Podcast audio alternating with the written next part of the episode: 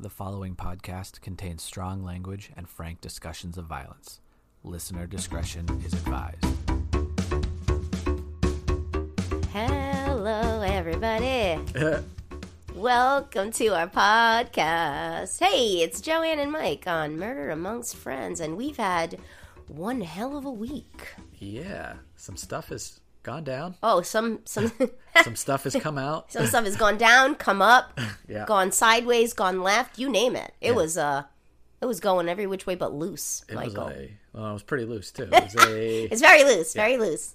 once you know what we're talking about, that's going to be especially disgusting. It's gonna make sense. It's all gonna make sense. Um, I did mention at the end of the last episode that we would be aiming for a video episode of the podcast this week. However, that will not be happening for gastrointestinal reasons. Oh. very important reason. See, what happened is, see, you have to what understand. had happened was, uh, what you have to understand about Michael and I is the basis of our friendship is we get food delivered, and we just watch. I don't know, over a weekend, I'd say twenty-seven hours of true crime bullshit. Okay, so sticking to our normal routine.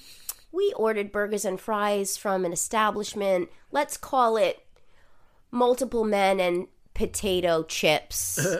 uh, and I'm using chips in the British version. Um, multiple men a handful, and chips. Some would say, And we got smashed yeah, with food poisoning. And I mean, smashed. it was, it was not good. And hey, my apartment is tiny and I have one bathroom, and our friendship went to new levels. We're closer than ever, guys. You just, you know, you do in what ways you we gotta never do. wanted to be close. we are closer than ever.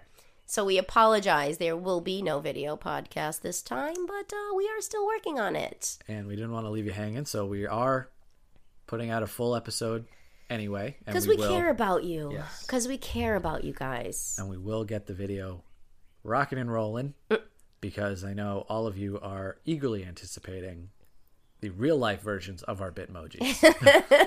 Are they, though? no, Eh, nah, nobody cares. Um, I will give a quick shout out to my buddy. We'll call him the complete Corona. Um, for messaging one of his friends in Ireland, and apparently he's the one that got us our Irish listener. So thanks, Bubba. Thank you, Bub. that's a round of applause that won't spike the microphone. As as I do consistently. Yeah. Well, Mike, I've got a little story for you before you get going, and if you haven't heard this, it's gonna make your head pop off. Worse than your butt was popping off with the food poisoning. Ayo. um, I'm gonna. I have a house coat on, and I'm sweaty because I'm already upset thinking about this fucking story, and I'm just gonna start sweating even more. So let's just jump into it. Come with me, if you will, back to 2005, Michael I wasn't even born yet. where well michael is just a baby um where a 16 year old girl krista abel seth Okay. or abel seth was 16 and you know when you're 16 you make decisions that aren't probably the greatest but she had a fake id Okay. um, I also had a fake ID when I was 17. Here's why. All of my friends were already 18 because the way my birthday fell. right.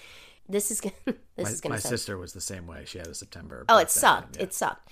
This is gonna sound stupid, but we would. I couldn't get into any of the club, any of the clubs back in the day, And you Mike. have because the under 21 clubs. the under twenty one clubs, yes, but I'm talking about just the regular clubs. You had to be eighteen, and there was no chance that anyone was gonna ever believe I was twenty one. Plus, I wasn't really a. I mean, I drank at that point, but like I wasn't like. I rather I just wanted to go out and express myself through the art of dance, Mike. yes. A lifelong passion, some would say. Yes. Um, I just want to make a circle around my purse and shoes and just dance it out. Um, so I had a fake ID that said I was 19 just so I could get in the club to go dance. And guess who took me to get that ID? Drum roll, please. My mom. Hey, Donna. Shout out. Anyway, Krista Abelseth in 2015 was 16. She had a fake ID. She went to a bar, Right. which very dangerous because obviously It's dangerous uh, for everybody, let alone somebody who's still only 16. Exactly. And she bumps into Hmm. um, this giant piece of shit named John Barnes. Sounds like a piece of shit name if I had to just no assign. offense, any other John. Any other John Barnes? Barnes out there, sorry, but your name isn't the greatest. Um, he's 30. Oh boy. He's 30, Mike. So he offers to give Krista a, I'm doing air quotes for everybody because we're not doing a video podcast, ride home. Ah. Because I think her friends had left her, if I'm if I'm not mistaken. They which is also a terrible fucking idea. Never split from your friends. Ever, ever, ever. Listen to me, ladies. Yeah. Never ever split from your friends. I don't care if you're going to the bathroom, you link arms, you go together. That's it. This is never. We will never victim blame oh, I'm not Uh, for blaming as, her. as much as we can help it, but getting a ride from somebody you don't know is bad for two reasons. yeah. Either they take you home like they say, but now they know where you live, or Right. they or- take you wherever the hell they feel like. it. exactly and So- that's and that's what happened michael it's not- so surprisingly or maybe not surprisingly Yeah. Hmm. he did not take her home he took her to his home Ah, ah you don't say this is in louisiana yes. forgot to mention um she wakes up well i should say in louisiana the age of consent then and now is 17 she's 16 keep that in mind she wakes up drunk on his bathroom floor naked Okay. Well, she was some extenuating I'm circumstances not gonna- that make consent I- I'm not gonna- problematic there, but continue to say like sexual assault because that is sort of polishing a turd here he raped her Mm-hmm. yeah. on the living room couch and eventually she ends up naked on the bathroom floor okay um i think it, after that he took her home she leaves whatever she gets home and she files a complaint nothing happens nothing happens This once again is not the video version, so I am making my not at all surprised face. michael she gets pregnant Oh, great. she gets pregnant And in Louisiana, they're going to force her to keep that. she keeps the baby yeah. okay she keeps it quiet everybody assumes it's just one a, a boyfriend Yeah. and she lets them believe that Okay. in 2010 when her daughter which i won't name her because she's underage um, is 5 the rapist Yeah. because i guess they live in you know sort of the same area finds out that the krista that he raped Right. has a baby Does he sue for paternity? he sues for paternity. Now, now, now, now, stop for one second, Michael, because he wants a DNA test Yeah. to prove that this child is his. Okay. Full stop. Yeah. When that DNA test comes back and proves that he's the father, which it does, Right. Naturally. you have now committed statutory rape, sir. Yep. She she was 16 when this happened. You were a 30-year-old grown-ass man. Gross ass man. Gr- grown gross ass man. Okay. You you asked for a paternity test. Yeah. Now you should automatically, as soon as that test comes back, be slapped with statutory rape. Instead, he files for custody of the child. He gets awarded a potential. Uh, um, I'm sorry, partial Oh, okay. I custody. was going to say it's real challenging to. Partial custody. Yeah. this rapist who requested the DNA test himself has now proven himself to be a rapist, gets partial custody by um, Judge Jeffrey Cash. No. Oh, a, white male man. judge? uh, Come in, on. okay. They have partial custody. Da da da da da.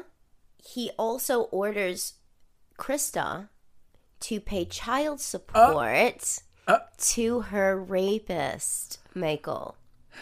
Now, the girl who is recently at this point, now it's now we're in today, right? We're at present times. She had a cell phone, like every teenager. The quote father, again, the air quotes, this rapist. Yeah. I'm not even gonna call him her father, the rapist of this poor girl's mom. The mom gives her cell phone. The dad, the dad, finds out that she's using it to be on social media, TikTok, etc., like every other person on the planet Right. files some motion in court to say he doesn't want the daughter having a cell phone because it's So da- the mom is- dangerous and the all mom's this. Unfit now is what he's claiming. He's trying to prove that this that this mother has never ever had any issue with this kid. She's a, for all accounts she's a perfect mother, right? Great mom. and is she still paying this bullshit Uh, Uh, yeah, I child think it was support? something like four hundred and something dollars, like a month. Fuck it. Like what? I uh, An Mike, absolute monster. Well, wait, because oh, sorry, I just hit the mic. Um, Not me, the microphone. I just hit the microphone. Um, I might hit Mike though. It's it's fine. It's whatever. He That's li- that's he the video likes podcast. Is, it. the, video podcast for my own safety. is what really we're- turns him on. Um, somehow the teenage girl, the mom says she took the cell phone away. She did not give her another cell phone. Right? Somehow the girl gets a cell phone because teens. right. The dad finds out. Now the mom, because they put in a motion that the daughter is not supposed to have a cell phone. So now the daughter has a cell phone. So now the mom sub- is defaulted on this agreement. And the rapey father, the bio dad, gets full custody of this child, Michael. Who is now right around the same age the mom was when she was raped. Well, and had I'm her in the glad that first you place. brought that up because now the daughter is claiming to have been physically, emotionally, and sexually abused by the bio dad. Of course. She went to a doctor who confirmed that there was, quote, forced entry. Great. And at this point in time, she's still in custody with the father. And this piece of shit fucking judge, Judge Jeffrey Cash of Louisiana, should be fucking disbarred and a hot poker should be shoved up his rectal cavity. The mother, of course, is s- s- scrambling. She's beside herself Yeah. she's trying to petition now now this is now everybody's got eyes on this now so hopefully this gets rectified i mean now but this poor girl has now the krista's been raped by this man Yeah. who then five years later comes back t- basically steals so he's the gonna have kid. connections She with this stole, yeah. judge or something something's going on It's because real this hard, is yeah. fucking outrageous and now see this is why i took the house coat off because i was already sweaty before and now i'm so worked up like honestly I I would have I would have Yeah. I this would have is- fucking murdered him before he ever got custody of my child. Period. This is one of the worst things I've ever heard. I told you Like- it was going to be bad. And Krista, when she filed that initial report, nothing happened. And so at that point, she thought she was a kid. She didn't understand. She thought, well, nothing happened. There's nothing I can do. Right. Well, obviously, years later, like now, she's still having trauma from a rape she probably has so much guilt. and the person that the counselor that she was talking to said no no like you can file now Mm-hmm. like the, there's no stat well the statute you can still it's file still under, it's still it's still under statute so she's then filed a report but this is and then after this this this this this piece of shit gets full custody of the kid and now he's raping the daughter Yeah, I was gonna say. the fuck like, is this judge Yeah, he's giving her. He's giving this rapist not only a child, a female child. what is his fucking Yeah, problem Like I how did he make it to a judgeship well politics. Like it's he probably it's probably all a group of fucking dudes who love to mess with kids and they all No, they're fucking all- cover each other's yeah. backs they're all frat bros who were raping women They're in all college. fucking chads yeah. that's- apologies to any chads out there who don't rape women but like Yeah, I mean, this isn't surprising. no Coming it's from not me. surprising but it's, it's the most disgusting thing i've ever heard Men. I'm not even going to say no offense because every man should be offended by this story. And every man, no matter what position they are in in this story the police, the judge, the fucking piece of shit perpetrator every single man failed this girl. A 100% both both girls, both women now. Yeah. But like men do fucking better. don't even do better. Can you do the least you can fucking do? That would be an improvement. Yeah, do the just bare do the minimum. bare minimum, and that would be like a one thousand percent upswing. Yeah, I I do not It's so outrageous. I It's can't it's a travesty. Yeah, I I can't This judge put this girl on a plate and handed her Yeah. to a fucking pervert. yeah. Wouldn't put it past this guy to have somehow finagled his own way to get her a cell phone just so he could get You could full then, custody. then use it. Yeah. Yeah. And the judge, for some reason, I forget what they called it, but he's claiming something that is prohibiting him from talking about this case. Why? Because it's ongoing. Uh, Fuck that. It's not. It wasn't even that. He claimed some sort of judge. I forgot the term. Man, oh, is he claiming judge something or basically- other where, basically like- executive privilege? Pretty much. Okay, Sorry, you lose that when you hand a child to a fucking rapist. I mean, you have to answer. you must answer. Okay, we Hey, happy, happy, happy day, Michael. Sorry about that, buddy. this this could be a six day tangent that I would go on. Yeah. But suffice it to say, this is not the system any of us deserve. This is not the system that was intended by our forefathers. Um, you know, We, as just a society, have allowed ourselves to be taken so far off the track that by we're, so that few. We're so complacent. Everybody just goes about their own business, and so it's like, so few have just collected all of the power in whatever context that exists for you money law influence whatever so few people are actually in charge of what goes on and they've fucked it oh, they've whiffed it bad. and we are the ones Mm-hmm. that have to clean up the mess Yeah. this can't stand No, this has to fucking change. So they have to do something, Mike. If this judge doesn't get disbarred or this thing doesn't get rectified and this lady doesn't get paid back all the fucking money Oh, and yeah. all e, I mean, what then what? Then what are we doing? Now, this story, the story we talked about last week, the Stephen Port grinder killer murders, complete breakdowns of the system. And the Stephen Port case was only solved by friends and family. Yeah. Police did Please jack shit. jack shit. Yeah. Yeah. The families solved these crimes and then presented the facts to the police who then Yeah. quote solved the crimes. and this is this is why we don't victim blame. This is why but people still don't have trust to the say- police. Right. I'm sorry to say it, and all you blue line fucking people can get pissed as you want. Yeah. This is why Yeah. people don't trust the police because they're so complacent. They do the bare minimum. They literally look at facts and disregard them 'Cause they and don't fit their completely narrative. fuck it. Yeah. So how are we supposed to have faith in Yeah. that? Uvalde's a pretty good recent example of that. Yeah. but yeah, this is why we we don't victim blame and we can't victim blame because the victims don't do anything wrong in these stories.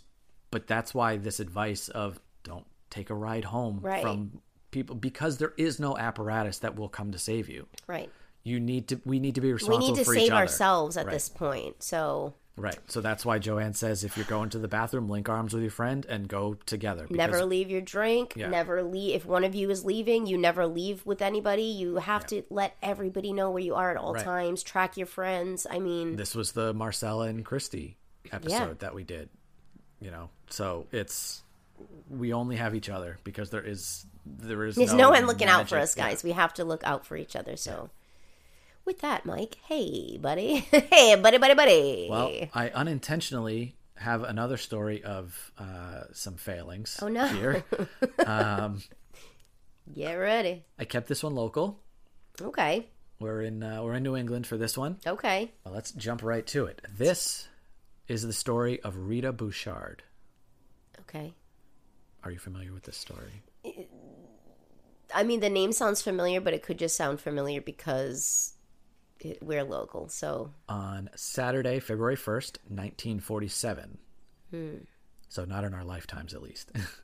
a man named Joseph Curry was walking by the 10 Mile River near his home in Pawtucket, Rhode Island. the bucket Yeah, but tuck it the bucket it's a great place. Let's all just The say fuck that. Ugh. um, so, I'm at a baseball game in Pawtucket, though. yeah He saw a shape up ahead that he thought might be a strangely shaped little gray boulder. At least he didn't think it was a mannequin like every other person seems to think. Thank God for small favors. when he got closer, what he saw was the blood soaked body of 17 year old Rita Bouchard. Oh, Her throat had been cut from ear to ear, and she was stabbed around 30 times across her back, breasts, and neck. 30 times. 30 times. So it's somebody that knows her, if I had to guess. It's not a bad guess. there were no signs of a struggle in the spot where Rita was found. Her clothes weren't disheveled, Mm-hmm. but her glasses and purse, which contained $40, were missing. Now, I normally don't, but I did the math this time. Yeah. $40 in 1947 is $524 today. Okay. So, So could potentially m- robbery as a motive, but I, the 30 stab wounds right. make it seem a little more personal. But strangely, a gold watch that she had on her wrist was left behind. So robbery, but also Hmm. But not. is it? Yeah. Yeah, but it is also easier to steal and launder cash than it is to get rid Right. of a, a gold watch. So maybe they left that. Yeah, behind. if you start trying to sell that, somebody might be like, hey, right. So robbery still is possible since there were items missing, Mm-hmm. even though a valuable item wasn't. She was found lying on her gray coat in a clearing behind the Notre Dame Cemetery.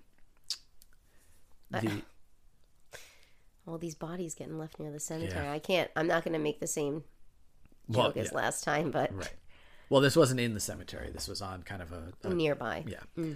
The medical examiner counted 13 different wounds to Rita's back, including two deep gashes between her shoulders. Ay, However, the back of her coat only had three puncture holes. okay.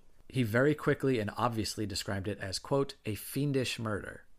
And that's actually the headline that the Providence Journal went with when they wrote about it. Yeah. Remember Pro, remember when Projo was a thing? I do. Oh my God. I remember commercials for Projo. I remember just like kids just like, here's your paper, you know, and you're like, thanks, Timmy. And, you know, here's a dollar. Yeah, extra, extra, read all about it. You know, just just newsies running around. Yeah. Uh, Okay, I'm not that old, but like, but I feel Sometimes I am. sometimes I am that old. Yeah. like last, like this past week where I could Yeah. barely drag myself into the ladies. Interestingly, a tree near where Rita was found had several very fresh hatchet marks kind of hacked into the trunk. Okay, Maybe they were a landmark to remind the killer where he dumped the body. We don't really know what they were there for, but they were so fresh that they seemed related to Yeah. the body being there. that's I don't. That's weird. I don't like that. It's very strange. I don't like it. At the time of the murder, the chief of Pawtucket Police was on vacation in Florida. so, Chief Inspector Wilford Wadsworth led the investigation. He was kind of next in line to take over anyway. He pulled He almost sounds like an English butler. Wilfred Wadsworth Wadsworth, bring me my tea. right away, sir. He pulled yes, madam. he pulled that little bow. Oh yeah, of course. Oh, I need that in my life. in his uh I need a Wadsworth to just do my bidding. in his And if it tuxedo could with be like tails. Tim Curry in a full Yeah, tux, there you go. that'd be great. He pulled almost every detective in the division to investigate Rita's life and death, and this is what they put together. I'm I'm already just I'm gonna let it out now. I'm just gonna sigh and let it out. Yeah. Because I have a feeling Yeah. by the way that your face looks. On Friday, January 31st, the day before, Rita left her job at the Rhode Island Fabrics Company. She normally worked from 3 to 11 p.m., but left early that afternoon around 5 p.m. after complaining that she wasn't feeling well. Okay. She told coworkers that she was going to go see the doctor and then visit her mother, who was a patient at the state tuberculosis sanatorium at Wallam Lake, where her father died eight years earlier of the same thing. Oh, sad. Detectives discovered that Rita never saw the doctor or her mother after she left work that day. Okay. So Does she her last known location was, Was leaving work around work. five. does she drive? Did she walk? Does she take the bus? Do we know? We have some information, yes. Okay. She also never returned home. Okay. She was living with her aunt and uncle, as well as her brothers and sister, all of whom were wards of the state because her parents were sickly, Right. in a home on Mineral Spring Avenue. Ayo, Mineral Spring. Yeah, I apologize ahead of time. 'cause Mineral I- Spring goes all the way from Pawtucket through North Providence and maybe even into Providence. I included a lot more street names than I normally would, just for the sake. Just of, for the hell of it, so we could be like, I know, Ayo. I know that one. yeah, When she didn't come home, her family wasn't alarmed right away. They assumed she was spending the night with a female friend, which Okay. she had done before. They only learned about Rita's death when they heard a description of the victim being read over the radio the following afternoon. oh, They contacted police right away. oh God, the police had a 17 hour gap in Rita's life that they had to fill. They tried. At least you can say in this case they tried. Okay. All right. They found a bus driver who recalled dropping off a girl who matched Rita's description at a cafeteria near the Main Street Bridge at around 5:40 p.m. on Friday. Okay. Another bus driver who knew Rita enough to recognize her told police that he saw her get into a car in downtown Pawtucket around 6 p.m. All right. So she took a bus from work, heading toward downtown, Yep. and then I wonder where the doctor's office is that she's supposed to go to. Because why is she? I mean, if she's downtown, like in Kennedy Plaza, waiting for a bus. Shout out to Kennedy. Local references get local, local, work. references abound. Um, then she would have just popped on a another bus. She was pick, given the transfer and pop over to the doctor's office. But Yep. how would somebody know to pick her up unless she called somebody and said, "Can you pick me up? I'm taking the bus downtown. Leaving work, don't feel good. Taking the bus downtown. Any chance you can pick me up?" Would she have just gotten in a car with a stranger? Well, there is Have you ever hitchhiked in your life, Michael? no. I hitchhiked, okay, one time in my life in another country. oh, good. It's a miracle you're here. Hey, so from the person who tells you, All right. to, uh, okay, to be fair, I was 16. There you go. I was a kid. Yep. And we all know we're invincible, quote, we think we're invincible as kids. Hey, we, I was in Italy with my cousin Francesca and uh, her cousin Sylvia. And um, apparently, at least back then, out there, hitchhiking was just like a common thing. It's kind of like California in the 70s, baby. But like, um, With without all the hopefully serial fewer without serial all the killers. serial Yeah. killers. Um, and we hitch so we hitchhiked. We had gone horseback riding. Um, And at the this horses place just were like, you, you're on your own from here. at this place called uh, I think it was called Filete. But anyway, we went horseback riding, and then to come back, I think we had missed the bus because there was only like one bus that went there, one bus came back, whatever. We missed the bus, so we were like, ah, crap, we got to get back into town. So Sylvia's like, we'll just hitchhike, and we're kind of like, Uh-huh. No. and she's like, "Yeah, it's fine, whatever." So we hitchhike. These people pick us up, and they say, "Do you mind if I stop and just I have to run in here and just make a phone call?" So we stop at this local bar, whatever. We all kind of go in.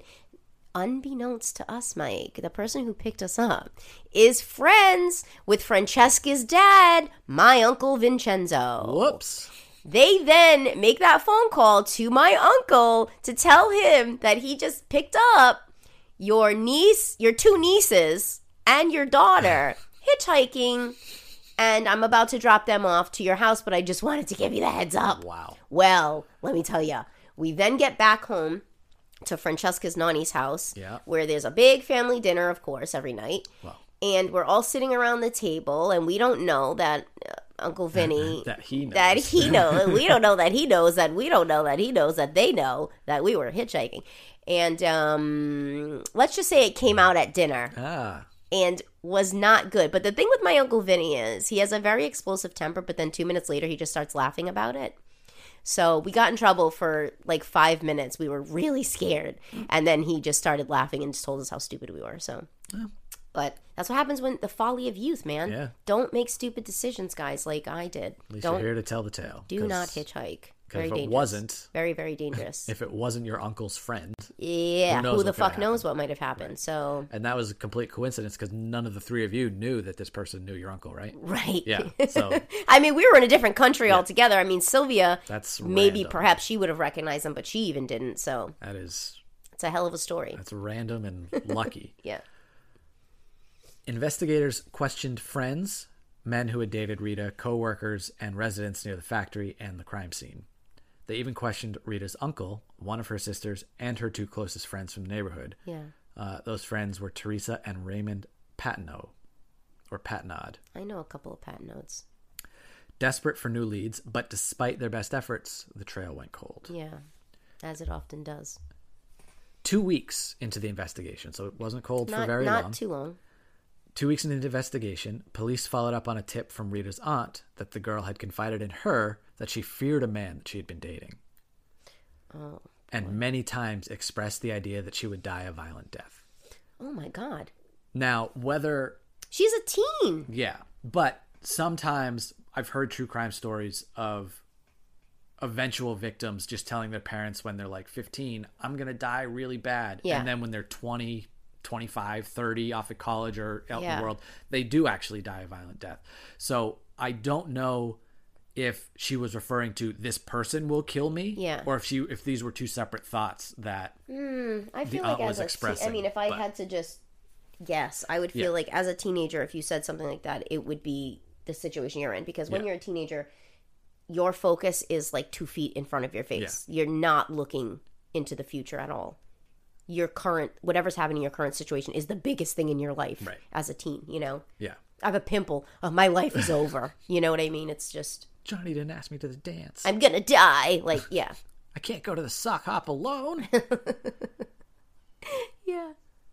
However, investigators could find no link to any of her known boyfriends that would have fit kind of Mm. that description. Was she dating an older man from work though that nobody knew about or something like that? Their only theory was that another woman might have stabbed Rita in a frenzy of jealousy over someone they were both dating. Could be. Could be. Not a great theory given the evidence of it being a secondary, theoretically a dump site. Mm-hmm. So she would have had to get moved, and there'll be more. I'll get you more details about. Okay, but that let's area. not, you know, let's Yeah. not act like women can't commit No, heinous crimes. absolutely, and especially one with overkill involved. It's highly Rage, emotional. Yeah. rage will give you the energy to drag a dead body. No, no, not trying to be funny, but Yeah. I mean, Yeah. that adrenaline boost gives you that strength, you know? Growing desperate, police put out a public plea for information, only to receive leads that went nowhere and even outright crank phone calls. don't do that. Don't fucking do like that shit. the you cops idiots. are shit enough. You don't need to confuse them. Yeah, really. They're very easily they're very easily confused. Let's let's stop with that. 18 days after Rita's death, an 8-year-old boy was walking with some friends by Slater Park Oh no. Uh, what are these kids like? near the entrance to the 10 Mile River Reservation. No. He was kicking along the grass as you do as they walked, Yeah. and suddenly his foot hit a solid object. No, no, no.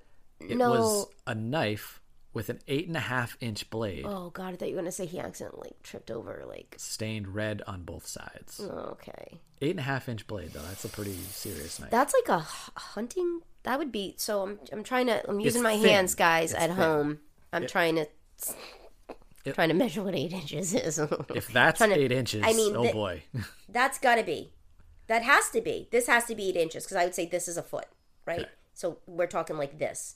Oh God, serrate. It's probably one of those like it's, hunting. Uh. it's thin. I have I, there's I have a, I've seen a picture of it. Okay. It's thin. It kind of looks like a deboning knife for, for fish. So it's it's not super hooked Yeah, and yeah, yeah. curved like that, but it's thinner. It's got a little bit of a it's got like a, s- a straight straight blade or uh, ooh. you know how I feel about yes. No. We do. getting oogly. This was less than half a mile from where Rita was found.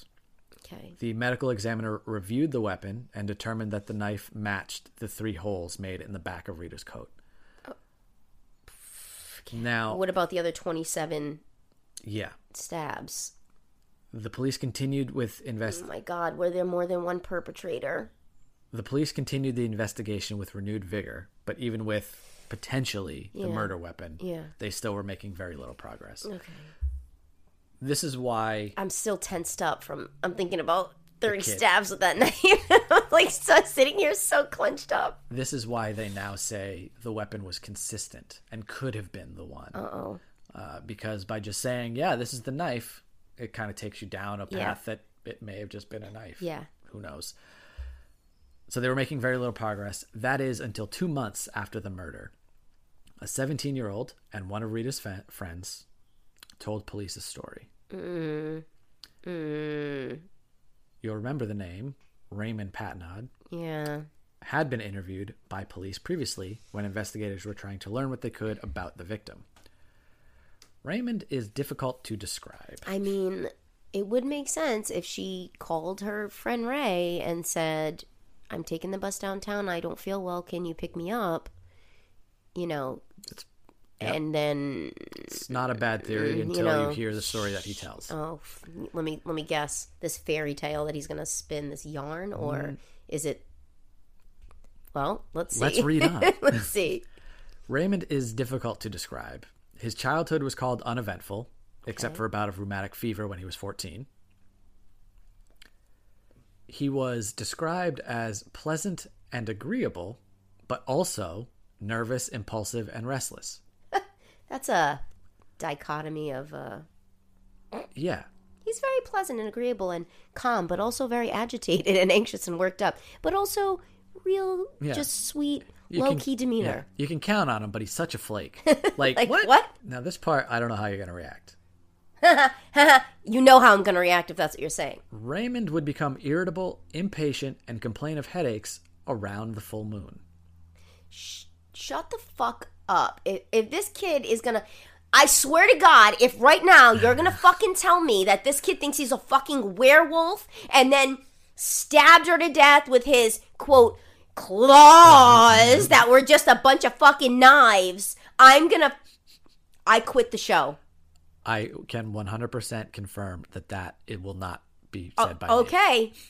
a 100% you're standing firm. I am 100% standing All firm. right.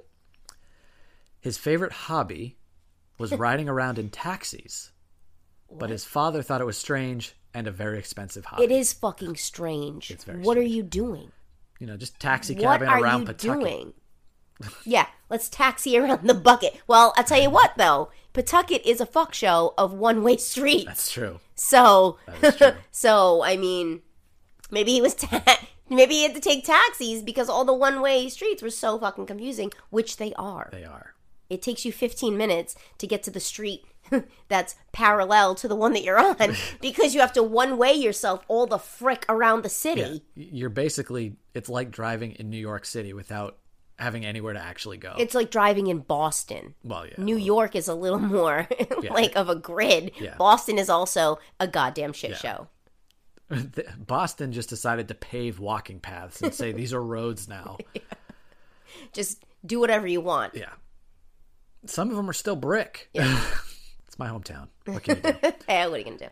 Additionally, though his father denied it, when Raymond was 16 years old, he was sentenced to nine months at the Sakonasset School for Boys on charges of stealing cars and committing, quote, immoral acts with boys and girls on multiple occasions. Okay, when he was 16, you said? Yeah. Immoral acts, like he's molesting small children? Yes. Well, what? His father denied it. Yes. It's on record. yes. What are you denying, sir? yes. Your son's a creep? yeah. Okay, then just accept it. Your son's a creep. I mean, it's on record. Yeah. But, you know, he was he was kind of a laid-back kid who was agreeable and He's really agreeable when Yeah. he's molesting your kids. Like, as long as you give him your children, he's fine. Other than that, he turns into a fucking werewolf. Like, I mean, come on. What is this? When he was released in September 1946, it was noted by doctors in his chart that he'd become particularly restless. Why'd you let him go? Whatever.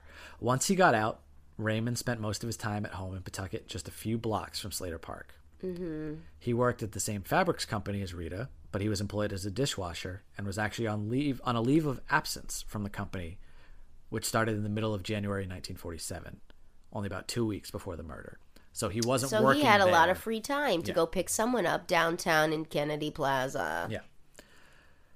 In early spring, and with the investigation in full swing, Raymond is taken into custody and charged with, quote, carnal knowledge of an eight year old boy, No, no, no.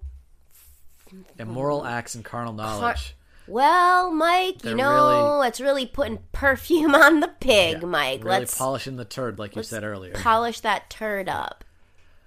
Get the fuck out of here. Carnal knowledge. First of all, no one should have carnal. The only person you should have carnal knowledge of is maybe like your spouse Of or another who adult consents. who can Yeah. consent to that shit. There's no such thing as carnal knowledge of a that's rape of a fucking child. Let's call it for what it is, and everyone stop sugarcoating this bullshit because that's why nothing gets fucking done about it because we shine it up Right. like it's a trophy right. you know and everybody's like oh look how shiny and pretty that is let's just we can just walk right by that without doing anything about it Oh, immoral acts, that's just a mistake. yeah it, okay We forgive you. Yeah, you served your alright. time. Oh, it was actually for rape of a child. Oh, oh well that's a different get fu- story yeah, yeah Like, get out of here. yeah Yeah. I mean, it's just. let's cut the fucking Yeah. shit guys When police realized that Raymond had a connection to Rita, they started questioning him intensely.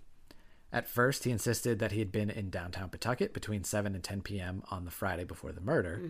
But after 72 hours of relentless interrogation led by Inspector Wadsworth, Raymond finally changed his tune, saying, quote, All right, I'll tell you the story. okay. Raymond told Wadsworth that the Friday before the murder, he returned to the Rhode Island Fabrics Company to ask the foreman if he could return from his leave of absence the following Monday. Couldn't call to do that. In 1947, he had spent all his money on taxi cabs. He had no no money. You don't left have a for phone in payphone. your house? I don't know. Bullshit. He then left at about 3:15 p.m., shortly after Rita's shift would have started. He then went downtown to the Capitol Theater, arriving at about 4 p.m. Yeah. He claims that around 7 p.m., Rita coincidentally arrived at the theater and sat next to him. Okay. I, He's- uh, Yeah. okay. He Sell me a says- bridge. Why don't you? Right. yeah, okay. He says they talked for about five minutes and then left the theater, walked to Collier Park, Mm-hmm. and sat on a bench. Only a few minutes later, a car pulled up and the driver called to Rita by name. You'll remember a bus driver remarked on her getting into a car. Yep. However, that was, he claimed, around 6 p.m. Raymond is saying they didn't leave the theater until 7 p.m. You know, I would. I mean, a bus driver runs on schedules. Yeah. Or schedules for our UK listeners. Um, so I would, in my opinion, just right now where I stand, I'm going with the bus driver because their entire job is being on time. times. Yeah. You know, not that the bus, not that Ripta is ever on time, but, uh-huh. But- uh, you know, they do their best. But in the grand Shout out to scheme, Ripta employees. You guys put up with a lot of shit. Sure do. But in the grand scheme of things, bus drivers tend to know where and when they are if asked to recount and they were working. Right. You know, at this point, at this time of day, this is where on the route I would be expected to be. Right. So I mean, in at the very least, if he saw her, then he's got a roundabout time of what time he was there. Right. Rita went to speak to the man driving and a few minutes later called to Raymond to come over and eventually talked him into getting into the car. Raymond got into the car. He got in the back And seat Rita? while Rita rode in the front. She was like, "Come on, like, come with us." They drove yep, Okay. they drove together to Slater Park, but Raymond changed his mind Slater. and asked to be taken back downtown. Well, well, then why did you get in, Raymond? This sounds. Well, he does like to be driven around. That's true. So he might have been like, "Yo, let's go by Slater." Actually, can you bring me back downtown? And he's very go with the flow until he's he's very agreeable until he's raping children. Let's not forget. until the moon comes out. They drove him back and dropped him at the Capitol Theater. As he got out, the driver asked Rita, "quote I don't know how much of a quote this is. This is Right, what right. Raymond this is what says he said, Raymond the but- fucking werewolf was telling everybody. quote Do you want to go home or go back to the park?" And Raymond says he thought he heard Rita say she wanted to go back to the park. This is at like eight o'clock at night at this point. Right Okay. What are they going back to the park for at eight o'clock at night? in Pawtucket in February. Eh, right. January, February. It's f- dark Freezing. and freezing cold. Very dark. It's been dark since like 2 p.m. Yeah, right, right. After the car drove away, Raymond says he got a cup of coffee, but then started to worry World's about best. Rita's safety. Oh, he he stopped for a world's best cup of coffee and then started pontificating on his friend's safety. They loosely, I guess, dated This is bullshit. earlier. Yeah. This whole fucking story is bullshit. so he was worried about no, he an ex wasn't. girlfriend. If he was, then he wouldn't have let her go to a park in the middle of the winter at night with some guy that he has no idea who it is. Shortly after 8 p.m., he got on a trolley and went back to Slater Park. There, he says he found Rita alone and crying on a bench. He asked her, quote, What's the matter? And instead of answering, How did he get back to Slater Park? the trolley, He took a trackless trolley. So a bus, just a, okay, all right, basically. okay. But he found Rita alone and crying on a bench. He asked her, What's He the just matter? happened to find her. Yeah. Just It's weird. wow, it's so crazy. Again, in His the honing pitch skills are black. incredible. yeah, he's like, uh, You can smell. It's almost like he has can a track, a, yeah. a weird animalistic sense, if you will. Yeah. Instead of answering the question, the what's the matter question, Rita slapped his face, then got up and walked away. No, Incorrect. Raymond followed her to a nearby bus stop. Why would you follow her? She just fucking tagged you in the mouth. She cracked you in the face. Well, he's worried about her, you know. I don't buy it. Followed her to a nearby bus stop and asked her again what's the matter. And this time, she slapped his face and kicked him twice in the groin. No.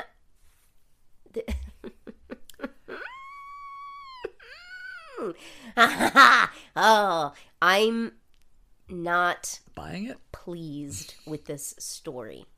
His story, Raymond's story. And then he said his quote. I don't trust anybody. Well, I was gonna say I mine don't trust went- anybody named Raymond. My dad's name is Raymond. I don't trust him at all. But I do have a good friend named Ray, so I can't say that. They cancel each other out. There you go. My dad's dad name was Raymond, and he, by all accounts, was unpleasant. Uh. So he then claims that his mind went blank after the after the groin Eh. kicks. Ah, he got kicked in the nuts, Yeah. and his mind went blank. It's it's weird Mike, how come here for a everything. sec. uh, no, Michael, what's the um, capital of Thailand? Come here for a sec. Quick, quick. Get over here. it's weird how he remembers everything very crystal clear up to that moment, and then it's off. Hmm. Well, once you get a ball shot, Yeah. I mean, The next thing Raymond knew, he was lying on the ground in the woods next to a dead body. no. this son of a bitch. This is fucking. This is a fucking fairy tale. I said it. He's He- spinning a yarn. He asked twice, "Quote, is that you, Rita?" Uh, Lovely Rita, Rita maid, is that you, my dear? but obviously received no reply. Yeah, because she's been fucking stabbed 30 times by you. You fuckwit. He saw a knife on the ground, stood up, and followed the path out of the park.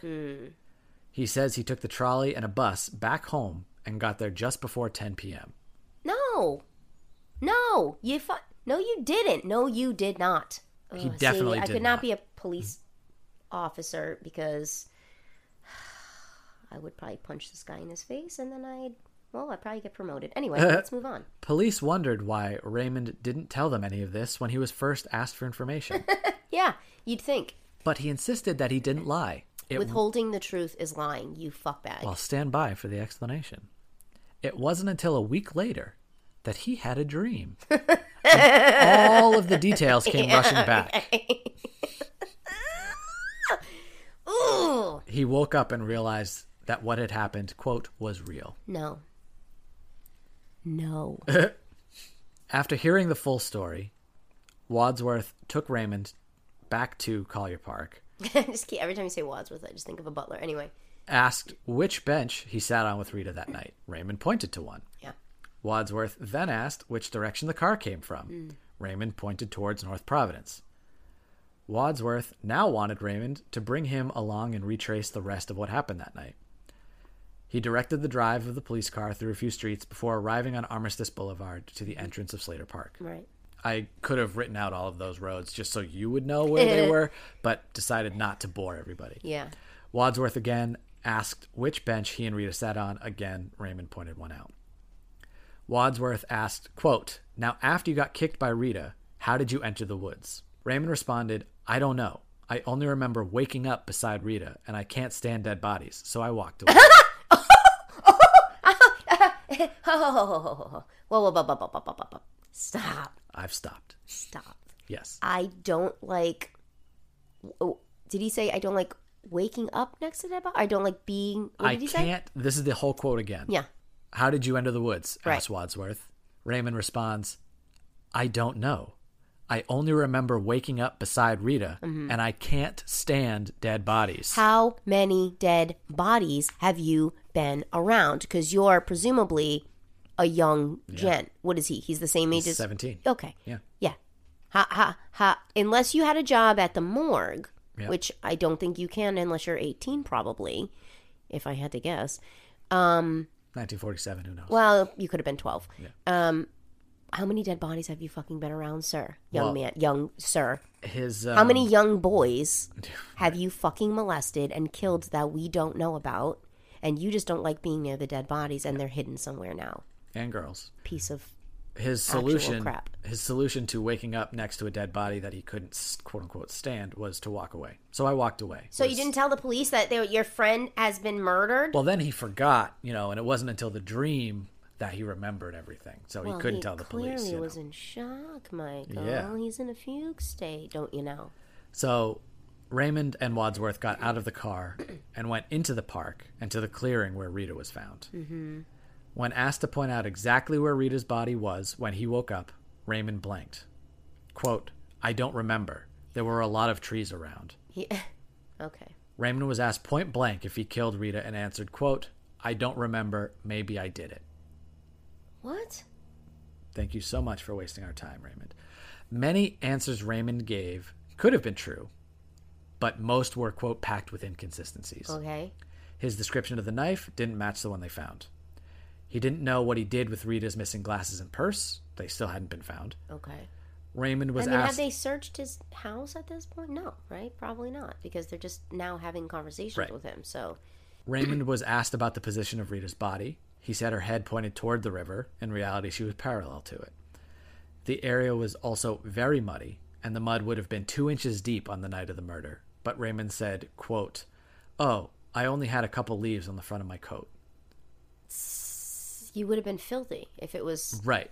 Whether he did pass out and was laying in the mud, You would have been filthy, though. or just carrying her and dropping her in the mud would have been all over her shoes. Yeah. Blood would have been all over him. course. Mm-hmm. And he got on a trolley and went home. And no one, and this was according to his story, and no one ca- noticed. So, is this kid just full of shit and making up stories? Does he know who did it? The other guy? Rita in the herself, car? we don't know. Rita herself also didn't have any mud on her shoes. That fact, coupled with the generally undisturbed nature of the crime scene, certainly would it seem to indicate that her body was dumped there Yeah, after the somebody crime. carried her and Yeah. placed her down. Raymond was 17 years old, but weighed only 90 pounds. Police were certain he wouldn't have been able to carry her even a few hundred yards from the road if he had brought her there by car Mm-hmm. to the spot where she was found. Okay. The last piece that fully discredited Raymond's story was his timeline. The medical examiner placed Rita's time of death no earlier than 6 a.m. on Saturday morning. Oof. Okay. That's a full eight hours after Raymond said he arrived back home that Mm. Told Friday you this night. kid was bullshit. this fucking bullshit story.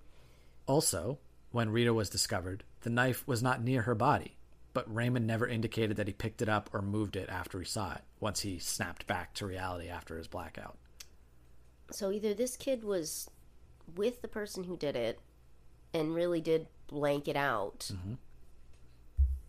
or he's just attention seeking weirdo and, you know, I have another theory, but Okay. deciding that Raymond was not the killer and that he was mentally unwell for having gone through an entire false confession, Raymond Patnod was committed that same day to be observed at the Charles V. Chapin Psychiatric Hospital in Providence.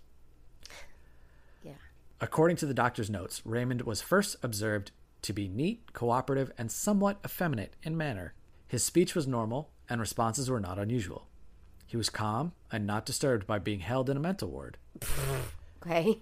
During the final two weeks of his stay, Which I however- guess would indicate that he actually needs to be there because if you were totally sane and somebody locked you in a mental ward, you'd probably act out. I You'd would think. think. Because you're now imprisoned. Like, well, yeah. yeah. During the last two weeks of his stay, however, he became rather irritable, showing feelings of hostility towards some of the medical staff. By the third week, Raymond became somewhat superior in his attitude towards the other patients and expressed the idea that he was being held as a prisoner. So it took him three weeks to get where it yeah. took you three seconds. Three seconds. Yeah, it would have been like, let me the fuck out of this place. He blamed a flare up of his rheumatic fever for the changes. I don't know if that's a I thing. mean, I'm not a med profesh, as we've previously discussed. Not so. an MD, No, just a BS. not even a. Yeah, oh, I'm a BS, all right. I'm a I'm not BF even an RN. I'm a BFA. I don't even have a BS. So I'm a BS. finally, after being studied at length by various members of the hospital staff, the attending staff concluded that Raymond was suffering from mental deficiencies, that he was a, Paranoid delusions. that he was a clinical quote moron, Well, and not defective a, uh, delinquent. It's not a proper clinical medical term in today's day and age, Michael. I'm gonna Was guess Oh, then. no, but then There yeah. is an actual medical definition for moron. It's Okay. been co opted into being a more colloquial Right. phrase, but there is a clinical definition, and apparently Raymond fit it. They also described him as a defective delinquent with Well, a a a psychopathic. defective delinquent. Is that is that another way to perfume the fact that he's a child rapist? Yeah. Okay. with a psychopathic How poetic. personality. How flowery and poetic. Yeah. What a lovely turn of phrase. It's Jesus got the Christ. alliteration, Uh, it's all there for Yeah. you, Mike. What more could you ask for? but they could neither prove nor disprove what he told police was true. No, we. No, it's false. like what?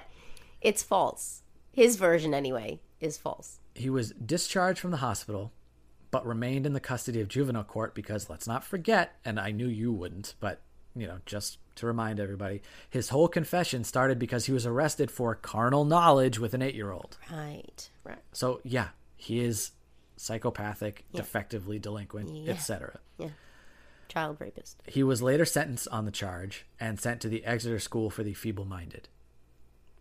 Okay. Just the way they name stuff. back then. I. He was eventually It was a discharged. different time, Mike. he was discharged in 1951, and not much is known about his life after that. Might have been a good idea to track that son of a bitch. No. He apparently did marry another inmate from the Exeter School, That's gonna be a marriage made in heaven right there. only described as younger than him after he got out. I Right. I don't know any other details about that, but I mean, that tracks though. yeah. In fact, most of the places involved in this story aren't around anymore. Right. The hospital Raymond was sent to after his confession closed in the 70s and is now part of Providence College. The mill where Rita and Raymond work has been vacant for decades. The Capitol Theater, where Raymond claims Rita sat next to him on that fateful night, was demolished in the 50s. The spot where the dagger was found is just a random spot in the middle of a neighborhood, and the location where Rita was found is now part of the Greenway bike path. The only thing left behind are the hatchet marks that can still be seen hacked into the base of that tree. Oh, that's eerie. there are so many unanswered questions one two three four five six seven eight nine that i have that i will pose to you now Okay. where did she spend the night of january 31st 1947 if she didn't die until 6 a.m the With next the morning guy in the car, whoever that was, had she been killed where she was found No. or had her body been carried to that place carried. why were there only three puncture holes in the back of her coat though she'd been stabbed 13 times in the back plus the two gashes because she was stabbed a few times with the coat on and then they removed it for whatever reason and kept stabbing her or stabbed her and then put the she put her coat on or Yes. they put the coat on when they were trying to move her and then just for shits and gigs decided to stab her a couple more times That is my theory, and that those three came last. They had moved her; she wasn't dead. maybe she wasn't fully dead and they pop she was pop waking pop up three and they- times and yeah, did her in So that's why, if that knife that was found was the knife, that's why Matched those three It wasn't at and the not the- original crime scene and dumped in this Yeah. this place. And yes, and matched those three. Right. What about the deep gashes between her shoulders? What about the hatchet marks in the tree? Were they significant? i mean that hatchet mark could be erroneous Yeah, could be. was another weapon used? yeah Who was the man Rita told her aunt she feared? Was but Raymond the guy in the fucking car yeah? Was Clearly, Raymond's I bet you story the guy in only the car was either somebody that she worked with who was an older man or someone from the neighborhood. I'm guessing it's somebody that she worked with Mm-hmm. and uh, was afraid because, you know, he was older, probably very controlling, manipulative, whatever, maybe abusive maybe her from boss, time to so she was time. afraid she'd get fired. Could be. Yeah. Somebody maybe just in a position of power over her at work or whatever. police officer, Yeah. local Not that it's politician. not, never happened before, Yeah. Michael. Was Raymond's story only a dream? If it wasn't, who was the mystery man in the car that gave Rita and Raymond a ride? Mm. somebody that they worked with and he's also afraid of him or like you said a cop from the neighborhood and he's also deathly afraid of him Yep. did maybe he did block it out he's got psychological problems Yeah. maybe he was so scared he blocked it out Yep. and then it did come back and he thought it was a dream it was really a memory Yeah, but it wasn't him. He he witnessed it happening, but the dream Yeah. only put him in there. It Right. didn't allow him to Of see the course. person. We've all had those dreams where you walk into the front door of like the house you live in, but then once you get inside, it's your grandmother's house from like when you were a kid, and then you turn to go into the backyard and it's like your best friend's backyard. Like things like that happen all the time. in 1956, nine years after the murder, Projo, Providence Journal, Mm-hmm. published a follow up story on the unsolved crime with what would prove to be the final word in the case, concluding that, quote, the murderer of Rita Bouchard, if he lives, is still a free man. And that is still true today. That was the story of Rita Bouchard. Son of a bitch. I don't like that. Nobody did. Okay.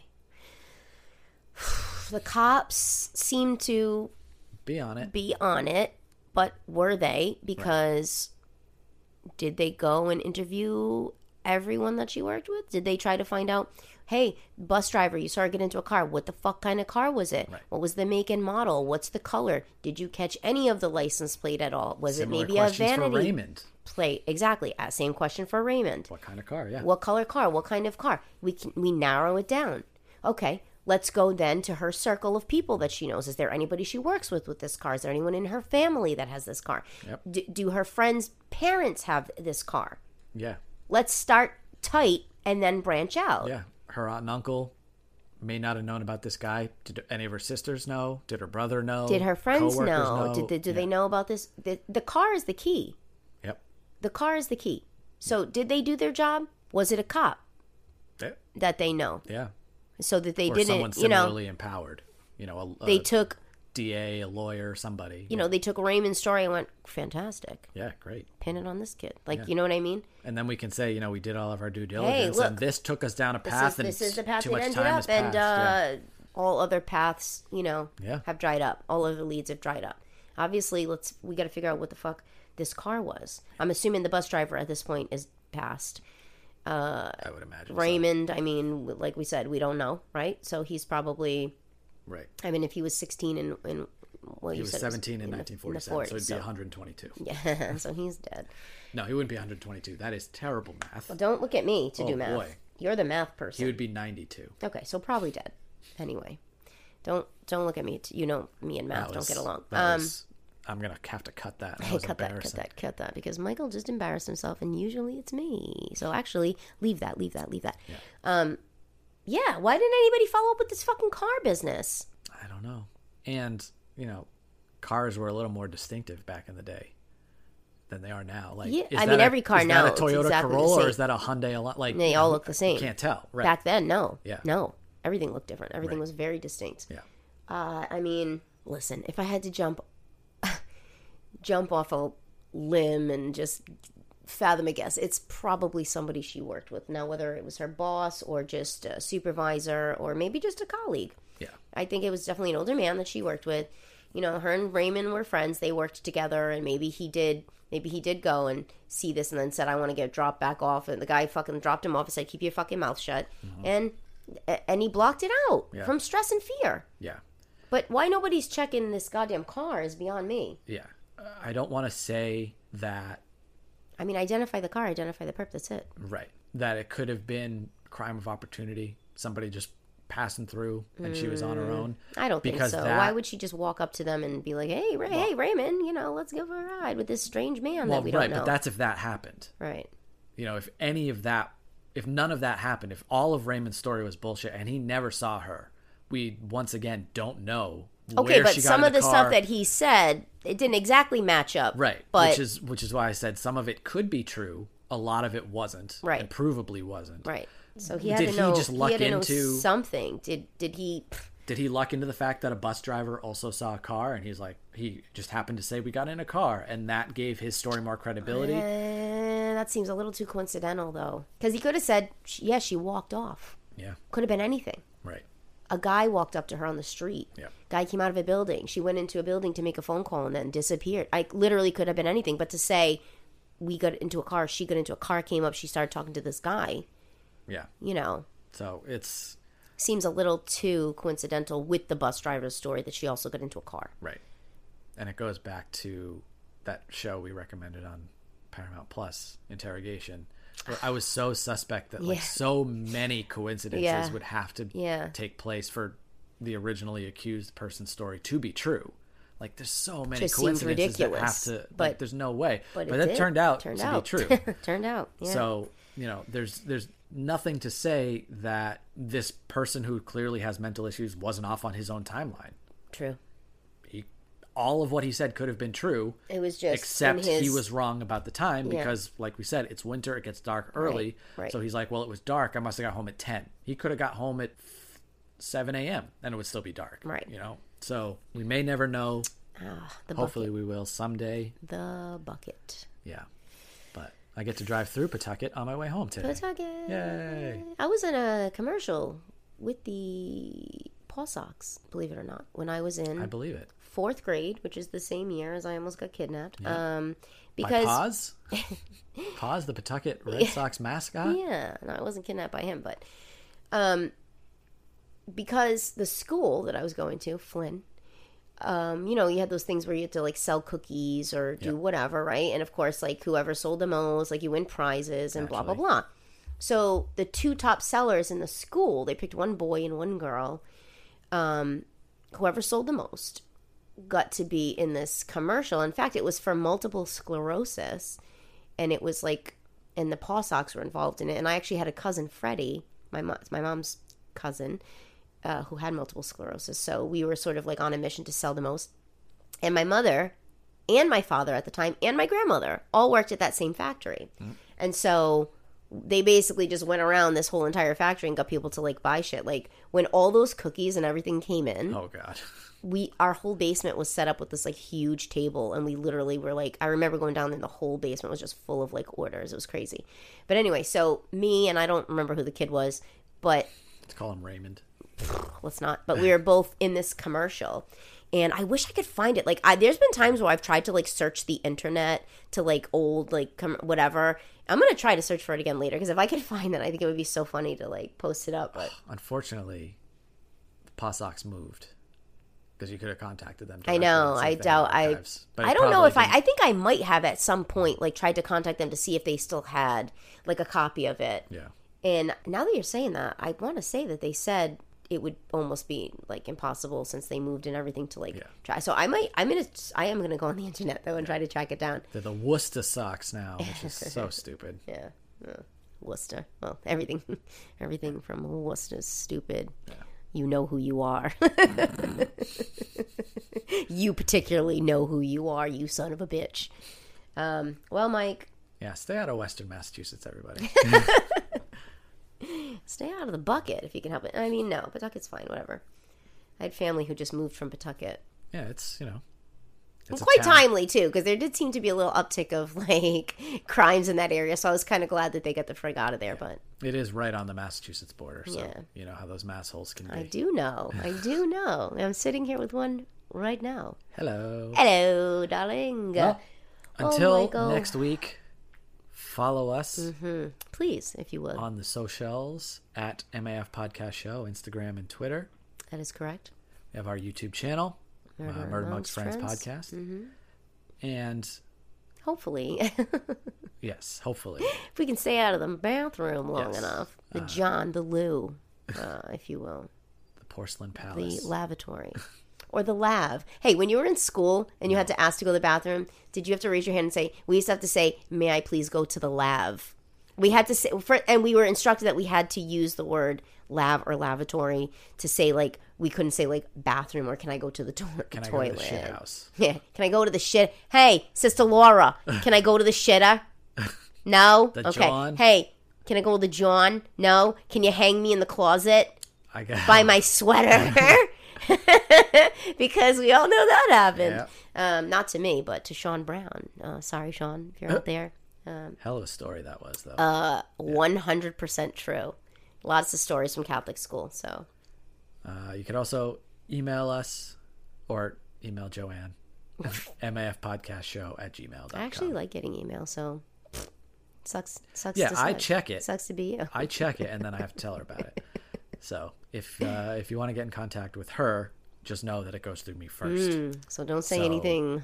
Don't say anything saucy. Button it up, everybody. Although say something saucy because we all know I then am I need to single. read it to then you. Michael can read it and get super uncomfortable. Then I have to pass it along. Hey, and he lives far away, so I will make him read it to me word for word. So if anybody wants to send a saucy email, ba ba ba dum, ba ba ba dum, I'm here for it. yeah, I'm not. So until next time, everybody. Goodbye. Bye. Stay out of the fuck it. Bye.